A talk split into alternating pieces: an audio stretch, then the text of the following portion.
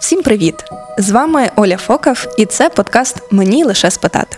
Спільний проект Радіо Сковорода та медичного центру Святої Параскеви. Зі мною в цій серії подкастів будуть лікарі, експерти, які допоможуть розібратися в ряді питань, які нас всіх турбують. Популярно і доступно про здоров'я та медицину. Привіт, друзі! З вами Оля Фокав, авторка подкасту Мені лише спитати. Зі мною в ефірі сьогодні Максим Антонюк, лікар-уролог медичного центру Святої Параскеви, який допоможе нам сьогодні розібратися в темі запальних захворювань сечостатевої системи. Привіт! Привіт. Як тебе справи? Дякую, добре.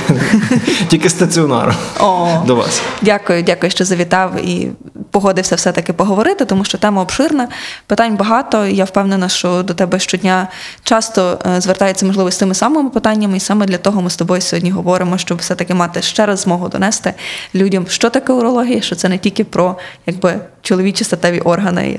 Чим ти займаєшся? З чим найчастіше звертаються Так, пацієнти? окей, гарно сказано, бо досить часто е, пацієнти, особливо молодого віку, е, трошки неправильно трактують, помиляючись, думають, що уролог це лише чоловічий гінеколог, як вони говорять. Е, Тобто, насправді так не є.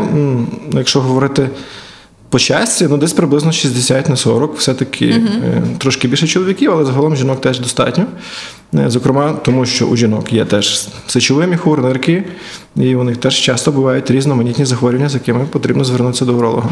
Є така статистика, або якось ти може розмежовуєш, якщо ми говоримо не про статеві органи, а загалом нирки, сечовий міхур, з чим найчастіше звертаються жінки і, і чоловіки. Є Е, якась Якщо така ми говоримо про амбулаторний прийом, тому що він все-таки дещо відрізняється від стаціонарного, то в першу чергу жінки це запальні захворювання, і знову ж таки на першому місці це є гострий цистит. Це стиль. Ми про це ще поговоримо. А Окей. чоловіки?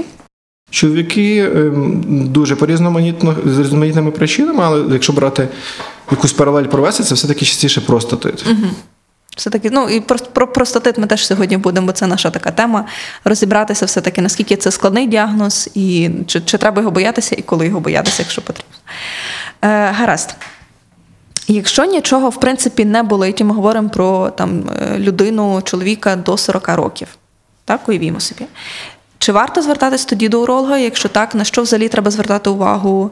Що ну що треба мати на увазі? Ну, прямих рекомендацій до 40 років немає, але однозначно е, огляд уролога ніколи не завадить, хоча б нам, якщо не кожного року, то з якоюсь періодичністю. Бо дуже часто пацієнти приходять вже далеко. Поза 20-30 років, і виявляються ті захворювання, які точно в них виникли ще в виникнули ще в дитячому віці. е, І Це, наприклад, це які? Е, Ну, для прикладу, е, такий діагноз, як варікоцель, який часто може бути причиною чоловічого безпліддя, який переважно ну, спокійно можна діагностувати і в 12, і в 14, і в 18 років. Буває так, що лікувати, пацієнт що в принципі вчасно лікувати. ефект. Мгм. Чим, чим швидше лікуємо, тим і це буде ефективніше, будемо так говорити. Е, Бувають такі речі, як запущений фімоз, тобто звуження крайньої плоті. Бувають таке, що є невпущення яєчка, крипторхізм, і пацієнти досить в такому дорослому віці ходять самі, не знають до кінця, що з ними було. Тобто там ні батьки не переказали ще з дитинства, і вони не знають насправді. А це дуже часто є причиною онкологічних захворювань е, яєчок, що не опустилися. Е, Ну, скажімо, такі основні моменти. А якщо про жінок говоримо, можемо таку паралель провести? Е, Швидше ні. Тут достатньо гінеколога. Я думаю, до уролога спеціально не потрібно. Хіба є якийсь анамнез? Тобто там в дитинстві часті захворювання, Нирок, е, так, там, сечові. нирок, цистити, пілонефрити. Сечокам'яна хвороба, інколи вона буває такою, ну, скажімо, яка ем, вже маніфестує в дитячому віці. Тоді, звичайно, такі пацієнтки в більшості випадків вони є, е, скажімо, повідомлені про те, що вони мають бути на контролі в уролога. Е, Якщо ми візьмемо, може почнемо спочатку з якщо ти казав, що цистит це найчастіше буває в жінок, так? Е, Якщо е, все-таки говорити про цистит, що варто пам'ятати там жінкам і чоловікам, які є основні дзвіночки, так, і що, наприклад, чим не варто лікуватися вдома, коли точно треба знати, що треба йти до лікаря, Окей. уролога. Ми почнемо з того, що ми будемо говорити. Ну, бо цистит таке поняття дуже широке, і можна Окей. знову ж таки цілу тему окремо присвятити цьому. Якщо ми говоримо за класичний гострий цистит, всі е, мають розуміти, що це є бактеріальне захворювання. Е, крапка. е, і бактеріальне захворювання лікується антибіотиком. антибіотиком. Дуже, дуже часто пацієнтки за порадою подруг, ем, бабці, мами, ем, фармацевта в аптеці починають лікування досить недешевими БАДами. Воно є неефективне і приходять тоді, коли це вже є, ну скажімо. Декілька днів муки в кращому випадку, а інколи вже є висхідний е, пілонефрит, який потребує більш тривалого, більш агресивного лікування. Я вже не говорю про те, що є випадки, що можна і в стаціонар попасти. Е, Знову ж таки, чому жінки, чому гострий цистит? Анатомічно є такі особливості у жінки, що інфекції легко потрапити в сечовий міхур, відповідно. Ну, через Тому чоловіки з циститом, органів. е, чоловіки з е, циститом практично ну, зустрічаються рідко, або це вже є вторинно до якогось іншого запалення, е, ну, відповідно, вражається сечовими. Е, При вчасному зверненні до уролога, е, при правильному лікуванні цистит лікується 3-5 днів. А якщо часто рецидивуючий цистит? Це тим паче є е, підставою для того, щоб звернутися до уролога, бо повертаючись назад, за кордоном звичайний неускладений гострий цистит дозволено, і в принципі у нас також дозволено лікувати і сімейному лікарю. Угу. Так, звичайно. Е, Інше питання, коли вже це е, про те, що ми сьогодні згадали, якщо це є вже часто рецидивуючий треба розібратися, чому так є. Є деякі причини. Періодично це посткоїтальні цистити, зв'язані з- зі статевим контактом, при тому, що не слід вважати, що чоловік є джерелом інфекції. Є певні особливості занесення інфекції під час статевого акту. Є неправильно лікований цистит. Дуже часто пацієнтки, е, пролікувавши, знявши симптоми за одну-дві таблетки, е, вважають, що далі лікувати не потрібно, і самостійно, припи- самостійно припиняють лікування. Я завжди своїм пацієнткам говорю, що ми маємо отримати е, для того, щоб зняти такий діагноз, зрозуміти, що ми є реконвалесентом, не два моменти. Тобто е, симптоми мають пропасти і нормалізуватися загальний аналіз сечі. Мені лише спитати з Олею Фокав. Чи є якась е, поведінка, я не знаю, е, можливо, яка попереджує розвиток, коли ми в подорож їдемо. Тобто ми ще про подорожі говоримо, про море, про ці всі речі. Чи є ж якась така поведінка, яка може попередити розвиток? Поведінково е, жінки, особливо які мають схильність до циту, ну більшість знають, як себе вести, але нагадати ніколи не, не, не буде лишнім. Тобто пити достатню кількість рідини, але при тому не перетримувати сечовим міхур. Тобто ми не даємо можливості інфекції, яка навіть туди потрапила, засиджуватися. е, засиджуватися і Робити розмножуватися тусовку. саме головне. Угу. І тим самим, чим ми більше п'ємо, продукуючи сечу, ми механічно цю інфекцію вимиваємо. Це, скажімо, основний момент. Тобто достатньо багато пити і ходити регулярно в туалет, не перетримувати. Є бажання, знаходимо можливість для того, щоб сходити в туалет. Чи ти призначав коли-небудь або призначаєш уросептики, БАДи, коли ми маємо таку історію? Ну, уросептики окей, Окей. але БАДи ні. Е, знову ж таки, з рекомендацій навіть є категорія жінок, які ніколи не хворіли циститом, їм, напевно, не варто хвилюватися, і це вже буде якесь надмірне перестрахування. Але жінки, які мають схильність до циститів, в своїй аптечці можуть, порадившись зі своїм урологом чи своїм сімейним лікарем, особливо якщо їдуть за кордон, щось мати під рукою з загально е, прийнятих антибіотиків, які призначаються емпірично при циститі. Бо дуже часто е, страхівка погано діє або немає контакту. Поки по цій страхівці зв'яжешся, поки Зрозуміло потрапиш це. до якогось лікаря, поки Якість тобі випишуть антибіотик, це декілька днів, і це ну, спорчена відпустка, спорчений настрій, а інколи і висхідний пілонефрит. Так, якщо ми маємо пілонефрит, ми все-таки можемо його лікувати амбулаторно, чи ти таких скеровуєш жінок? Якщо саме такий Ні, абсолютно, східний? абсолютно спокійно, якщо, скажімо, стан пацієнта загальний дозволяє, бо є різні, різні варіанти. Є такі е, варіанти, коли є е, ну, гарячка, яка значно ускладнює можливість перебувати вдома. Інколи це буває з гіпотоніями, з якимись вираженими ознобами. Нефротичним Є- синдромом, коли є багато різних Є різні пацієнти. ускладнень. Хтось має вдома аптечку, вміє колоти, хтось боїться навіть е, ну, подумати про щось таке і хоче абсолютно все, щоб виконував в стаціонарі. Е, Якщо є е, якби, адекватне розуміння з боку пацієнта і контакт, я завжди попереджаю, що має бути тісний контакт. Тобто якісь зміни в стану, немає позитивної динаміки, якась різка негативна динаміка, пацієнт має повідомляти. Абсолютно спокійно можна лікувати в е, амбулаторних умовах. Супер, це добре, що ми так знаєш позитивно трошки дивимося на цю всю картину, тому що дійсно знаю пацієнтів, жінок, які просто часто мають цистити, або там з гінекологом постійно знаєш руку на пульсі, тому якщо що це не важ... мен- не перепрошую, якщо це не важкий пілонефрит, е, достатньо тих самих антибіотиків е, пероз, тобто е, вживати без якихось там ін'єкцій. Е, періодичного контролю аналізів, які можна абсолютно реалізувати в амбулаторних умовах. Це добре, що ти наголошуєш, що це не обов'язково має бути ін'єкційна форма, бо Звичайно. зараз ми е, останні, мені здається, 5 років, по моїм відчуттям, лікарі дуже активно говорять про те, що таблетки це так само окей, як і ін'єкції. Просто є різні ситуації в житті, коли потрібно і те, і те. Якщо пацієнт може ковтати все з ним окей, то чому би і не перорально це е, приймати Особливо у старших пацієнтів, і десь воно напевно і передається.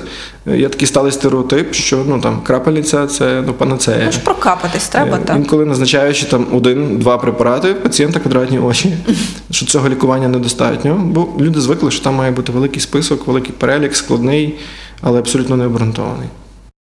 І, ну супер, що зараз в культурі нашій медичній все таки відстоювати те, що має бути тільки доказові методи, і Однозначно. відставляти все таки в сторону те, що робиться там про, про людське око. Я не знаю, як це пояснити. Тобто є якісь засоби, які в принципі не мають доказової ефективності, але просто там чи збільшують чек, чи якби діють інколи психоемоційно на людину, що вона, мовляв, отримує якесь лікування. Це, це супер, це круто. Ну, сьогоднішні пацієнти вони вже зовсім е, інші, ніж були колись.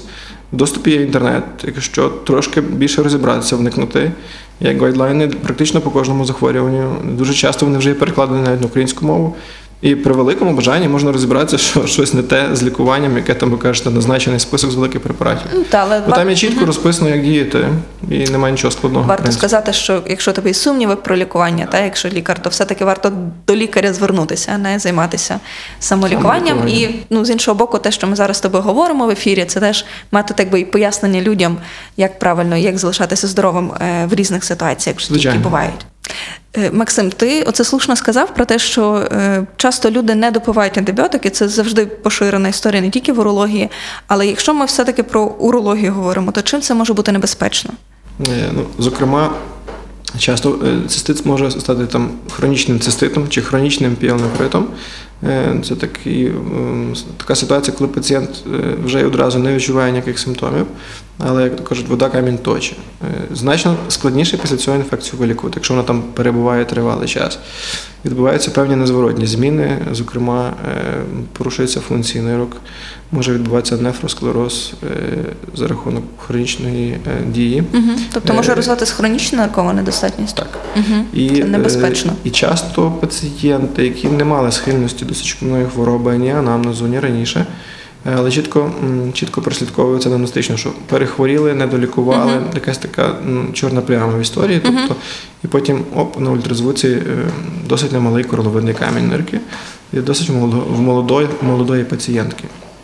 Е, Є е, слід зазначити, що є фосфатні камені, інфекційні камені, які е, є наслідком інфекції. Часто буває так, що інфекція приєднується до каменя, але коли, коли ми конкретно говоримо про ці нехороші ускладнення від інфекцій, то таким небажаним і неприємним є е, нефролітіаз, зокрема короловидний нефролітіаз. Я не знаю, як слухачів, але мене слово королевидний в мене не з рифом асоціюється, з дуже таким страшним відчуттям, тому що це досить небезпечний вид каменів і складний в лікуванні. Ну, для пацієнта він не є небезпечним, особливо в плані того, що Вони просто не знають, як його важко лікувати. Любий камінь є, є, є вже проблемою, але Ну, він є е, складним і неприємним для е, уролога-хірурга, Хірурга, тому так. що е, ну, це зл- зліпок порожнистої системи, якщо ми говоримо про великий коровидний камінь, часто її важко видалити. Завжди ставиться мета видалити повністю камінь, потім таке замкнуте коло. Інфекція камінь, камінь, інфекція. Е, Тому з такого банального захворювання, як цистит, недолікований, який перейшов хронічний піленофрит, можна зробити камінь, потрапити на тривале і дороговартісне лікування. І яким, які зараз є доказові методи лікування? Тобто це завжди все-таки оперативне втручання, чи ми можемо щось інше розглядати? Якщо ми говоримо про інфекційні камені, це мгм. тільки, тільки е, оперативне лікування, але на сьогоднішній день це з кожним практично там можемо говорити навіть роком, щось з'являється нове. Е, Якщо раніше, чого я вже не застав, е, оперували тільки відкрито нефролітіаз, то на сьогоднішній день є малоінвазивні методики. Не будемо зупинятися, бо це для королевидного не підходить, але для невеликих каменів може підходити дистанційна літотрипсія, яка взагалі є неінвазивним Це методом. ультразвукова, правильно? Так. Те, що називається ультразвукова Ну, Так, в простому народі, так. так. Е, Якщо ми говоримо про е, таку вже інвазивну хірургію, це малоінвазивні методики. Е, через шкірні методики під рентген-контролем і ем, е, ретроградні методики, коли ми заходимо чітко по природних шляхах, но- не носячи жодної травми для е, сечовидільної системи, і можемо боротися з досить немалими конкурентами. Це ну добре, що знову ж таки в пацієнтів знаєш, є вибір, тобто може бути різний, різні Звичайно. ситуації, так, тобто і на різні якби, способи лікування. Ну, це, це круто, це позитивна якби сторона, що в нас є науково-технічний прогрес. Мені лише спитати від Радіо Сковорода та медичного центру Святої Параскеви. Е, Гаразд, ми поговорили про жінок, які загалом найчастіше є. Давай перейдемо все-таки чоловіків. Ти казав, що в тебе більше відсоток пацієнтів, там ну умовно, можливо, чи- трошки умовно. Я спеціальної статистики не проводив. До речі, цікаво, зверну увагу на це. Окей, наступного разу, як будемо, якщо у нас буде наступний сезон, то буде обов'язково відповідь до тебе. Домовились в цифрах. Ем, Якщо ми говоримо про простатит, і це часто мені інколи думається, що це дуже такий комерційний діагноз, знаєш, тому що він можливо дуже розрекламований, тобто всюди на бікбордах, там лікування того простатиту, ще щось, постійна якась реклама в інтернеті. Наскільки це дійсно проблематичний діагноз, і чи е, це щось вікове, що приходить всіх чоловіків, тобто зміни в, в залозі, так, які в принципі ну, переживають. Ні, якщо- Знаєш, як є менопауза жіноча, то напевно теж зміни якісь чоловічі. Ні, Якщо ми говоримо про простатит, це абсолютно е, діагноз може бути практично в будь-якому віці пацієнта. Е, дійсно, е, проблематичність простатиту є в тому, що він є часто е, перебільшений, часто неправильно трактований, ну і відповідно неправильно лікований. Е, Якщо трошки вдатися вже в таку термінологію, то е, простатит поділяється на гострий хронічний. З гострим взагалі не мало бути ніяких проблем. Він має свої чіткі критерії: високу температуру, зміни в аналізах крові сечі. Е, Практично, е, якщо говорити за секрет, передміхорової залози це гній, Е, це виражена симптоматика, дизурія, болі. Е, Цього пацієнта розпізнати не важко. Це щось подібне до жіночого циститу, тільки єдине, що лікується трошки складніше, тому що простата це залозистий орган, це не порожнистий орган, відповідно, е, попадання туди, туди антибіотиків і їх дія є дещо ну, специфічною і відрізняється від. Але е, і інший метод, правильно? В свічках є. е, ні, ні, ми говоримо все-таки за антибактеріальну терапію. Е, Свічки знову ж таки це з категорії того, що вони Дійсно, а я думаю, що ну, якщо не. НПЗП ми даємо нестероїдні В протизапальні будь-якій формі може Окей. бути. Бо пацієнти дуже часто сучасні не хочуть свічок взагалі. Є та сама Окей, таблетка, ти не, не, не приписуєш. Ми прислухаємося. Окей. Тобто можна так, можна так, немає проблем. Е, ну, скажімо, тут психологічний фактор, е, і багато лікарів вважають, що якщо це пряма кишка, це близько до простати. Хоча відбувається всмоктування в слизову, і він абсолютно іде по всіх е, стандартних Ні, згідно з тобою повністю. скажімо, критеріях. Він в простату відразу не потрапляє. Його дія не є прямою. Е, І відповідно, ну тут легше. От де говорячи про такі, от те, що ти згадувала про комерційний варіант, це йде мова про хронічний простатит. І тут дійсно є велика проблема. Пацієнти часто, не маючи жодних симптомів, потрапляють під вплив телебачення, бікбордів, е, лікарів УЗД, колеги потім не закидають камінням. Але насправді це так є. Е, Оглядаючи простату, лікар необережно може сказати ознаки хронічного простатиту або ознаки перенесеного простатиту, або Щось таке простатиту абстрактне. Е, Тому що в простаті часто ми бачимо якісь неоднорідності. Хтось це описує як фіброз, хтось описує це як кальцинати, каміння. Е, Відповідно, простата, я завжди пацієнтам пробую так на просту людську мову пояснити, це орган е, такий, скажімо, губчастий пористий, залозистий. Відповідно, з часом, з віком, або навіть і не з віком, навіть до самих пацієнтів, є ці фіброзні зміни. Е, Чому в одного є, в іншого немає, на 100% відповісти не можна. Інколи ведуть абсолютно правильний спосіб життя, регулярне статеве життя, немає ніяких проблем. Але є ці кальцинати.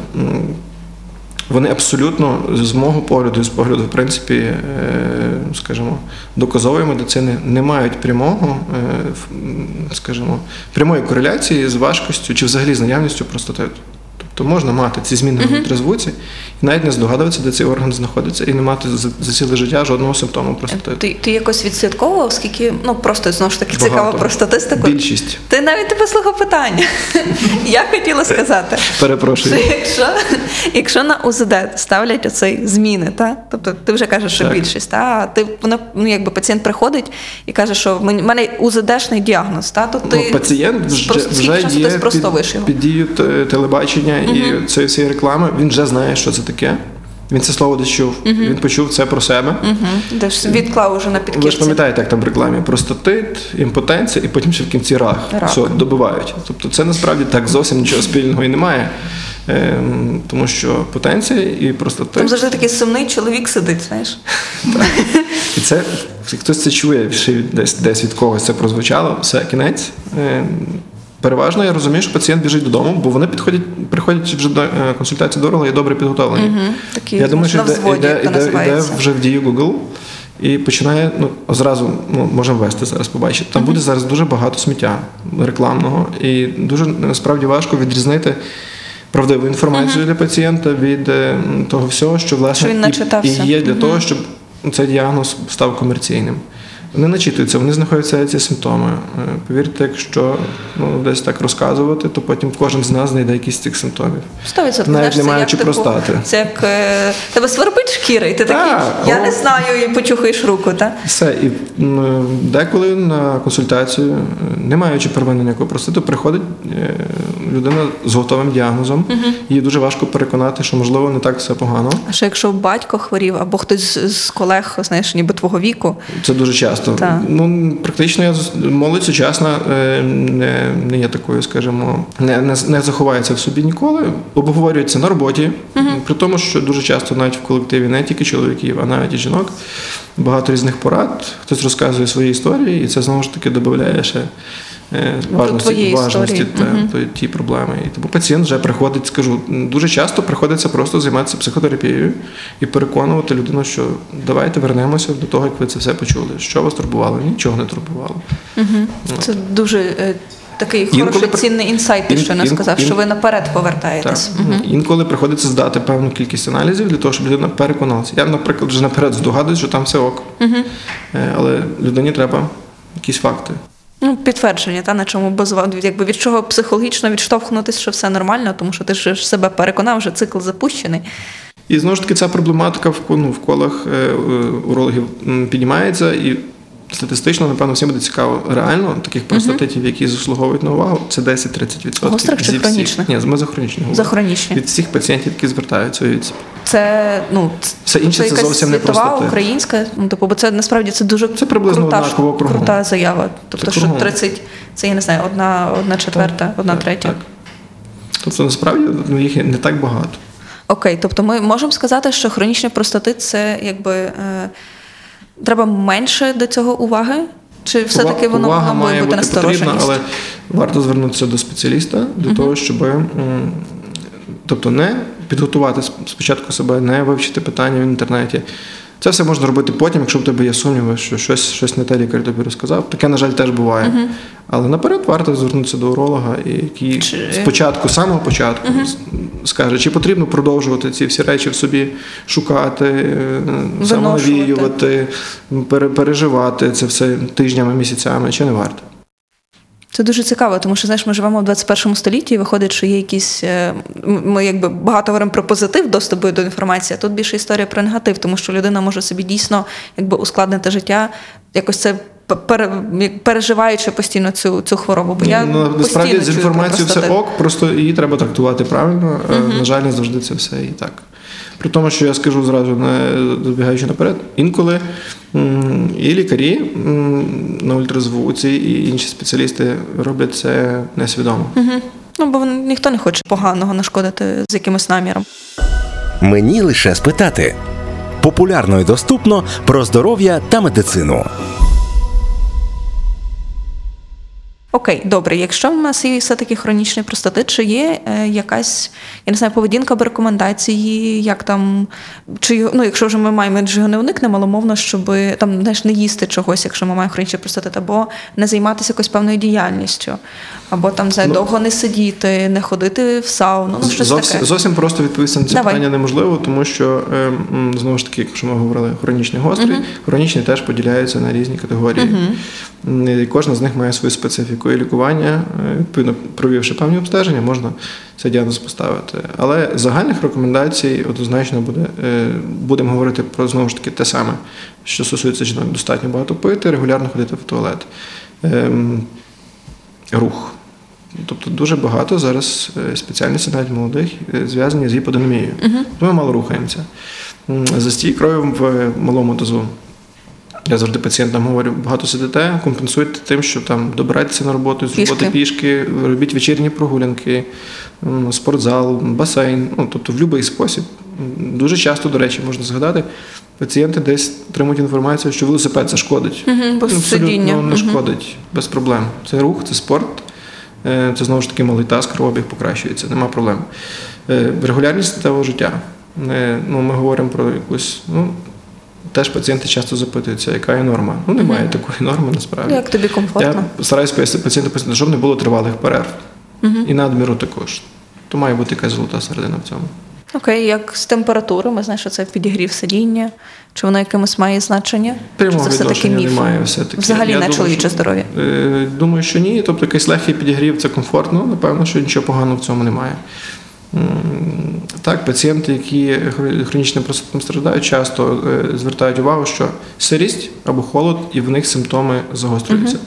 Тому їм, звичайно, що так комфортніше. Коли там в автомобілі є підігрів. Є якісь обмеження про знаєш, сауна, гарячий душ, ванна до такої Знову ж таки, тривалого поясню, температури? пояснюю пацієнтам так, якщо ви ходили в сауну тривалий період часу свого життя свідомого, так і ви якби е, до цього звикли.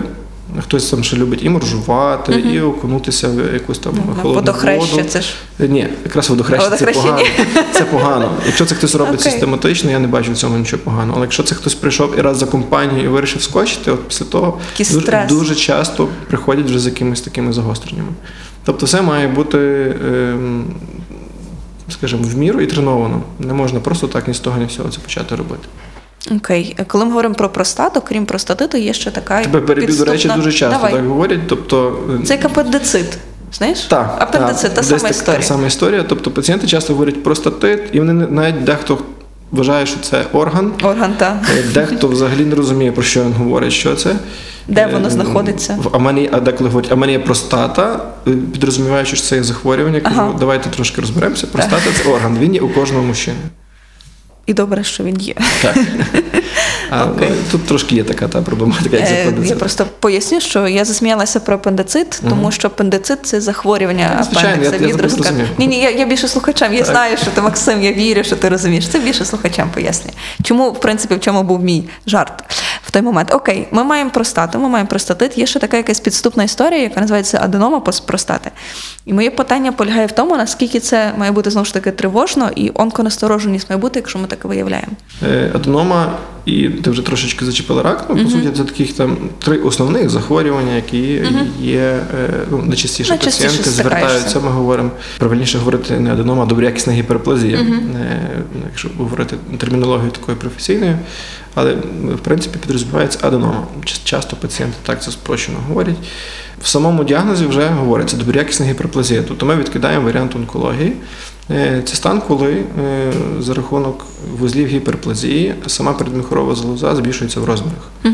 М, І е, частим симптомом є порушення сечовипускання за рахунок того, що уретра, частина її простатична проходить е, з обох боків від неї є е, долі, долі простати, а інколи ще з'являється середня долька.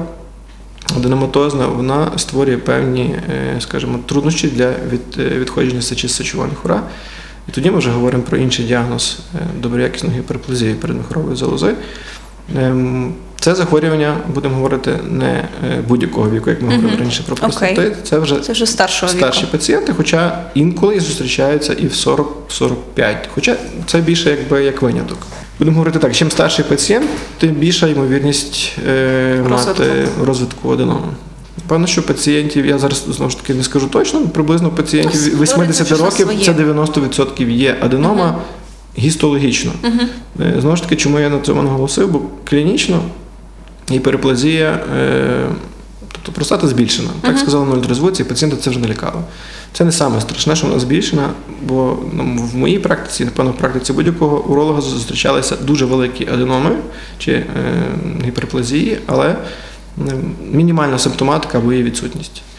Тобто наявність симптоматики і наявність залишкової сечі, тобто порушення відтоку сечі, є основним, е, скажімо, на що ми маємо звертати увагу, і є, скажімо, те, що може нести небезпеку. Е, І знову ж таки, для розуміння, е, відсутність е, залишкової сечі, відсутність частого нічного сечовипускання, утрудненого сечовипускання, але збільшена простата. Ми можемо профілактувати її збільшення в подальшому. Тобто як консервативне, ті консервативне лікування, яке назначає уролог під періодичним Це контролем. альфа-адреноблокаторами? Альфа-адрено- Альфа-адреноблокатори це ті, які знімають симптоми. Ага. Є комбіновані препарати, які е, застосовуються на тривалий період часу, і відповідно е, ми можемо досягнути зменшення е, або, по крайній мірі, не прогресування. Е, Що, які, які дивіденди отримує пацієнт? Тобто може відтермінувати або унеможливити необхідність операції, або гострої затримки сечі. Мені лише спитати. Ви можете просто зараз записатись на прийом до цього або інших спеціалістів. Заради вашої зручності лишаємо посилання у описі подкасту.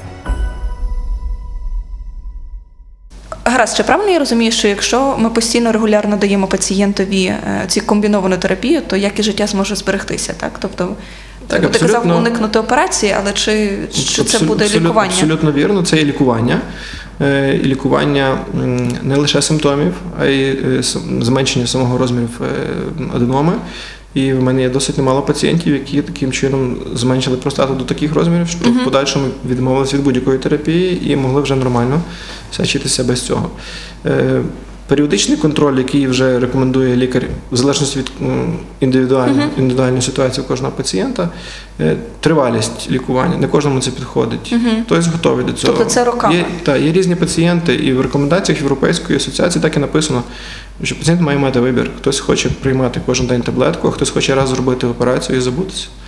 Е, Ну, це про пацієнт-орієнтована медицина. це добре, що пацієнт звичайно, якби але по крайній мірі кожен пацієнт може обрати варіант. Якщо раніше там говорили все Тільки операція. ніж, то зараз можна запропонувати пацієнту альтернативу.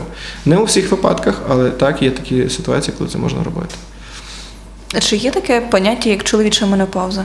Е, Так, є, е, звичайно, е, вона м, собою передбачає власне вже трошки іншу сферу, статеву сферу, так, тобто пацієнти. Можемо просто кілька речень про це, щоб лю- люди розуміли, що це є. погіршення потенції і лібідо. Тобто е, пацієнт відмічає, що е, щось не так з його ерекцією і е, щось не так з лібідо, тобто взагалі з бажанням. Інколи це є поява таких проливів, також як у жінок. Рідко, але буває. Це я думаю, що про це просто варто говорити, бо ми знову ж таки ми дуже багато знаємо про жіночу менопаузу, а про те, що і чоловіки теж якби мають е, свій гормональний фон, він змінюється з віком. Тобто про це мало трохи але немає, але зразу скажу, що немає якоїсь такої ну, чіткої градації, що от такий вік підходить, і це дуже по-різному. Тобто може бути таке, що чоловіка може не бути Дуже індивідуально. Може бути таке, що не буде. Ну, до дуже, піз, до дуже пізнього Окей. віку, або він їх не помітить, як, як воно плавно перейде. Ну, нема такої, скажімо, вираженості. Окей, Е, ми е, багато говоримо зараз про якби е, старших чоловіків, так? І я би хотіла тебе попросити, щоб ти пояснив слухачам, коли потрібно дійсно здавати аналіз простат специфічний антиген, чи це рутинно якби чекап, з якого віку тоді, і коли його варто боятися, коли не варто боятися. Тут ми вже зачепили з тобою тему е, третього захворювання, і, мабуть, самого страшного це рак простати. Е, Якщо не помиляюся, серед чоловічих раків урологічний найбільш поширений. Е, Його підступність заключається в тому, що тривалий час від моменту, коли вже є злоякісні клітини в організмі, він себе ніяк не проявляє. Пацієнт може там декілька, декілька років почувати себе абсолютно здоровим. Е, І насправді ті симптоми, знову ж таки, якщо ми говоримо про інтернет, наявність крові в сечі, в спермі, Це ще епіляті, далеко це, не діагноз. Це зовсім не, нічого спільного може не мати з цим. Він може абсолютно тихенько, підступно сидіти тривалий час, Безсимптомно. безсимптомно. Тому, власне, на наше щастя, є е, високоспецифічний е, стосовно органу і добре специфічний стосовно онкології, е, онкомаркер. Якщо не вдаватися в якісь деталі, бо дискусій багато від його користі і при рутинному використанні, і, скажімо, шкоди. Це, ну, це в американців дуже популярно, так? Психологічний вплив Мгм, про те, що пацієнт дізнався, що підвищений Або показник. якщо він наростає з Так. роками. І його претензії потім до лікаря, що він йому це порекомендував зробити. Ну, не будемо вже в такі речі вдаватися. Простіше, е, вік 50 років е, раз в рік рекомендовано здати.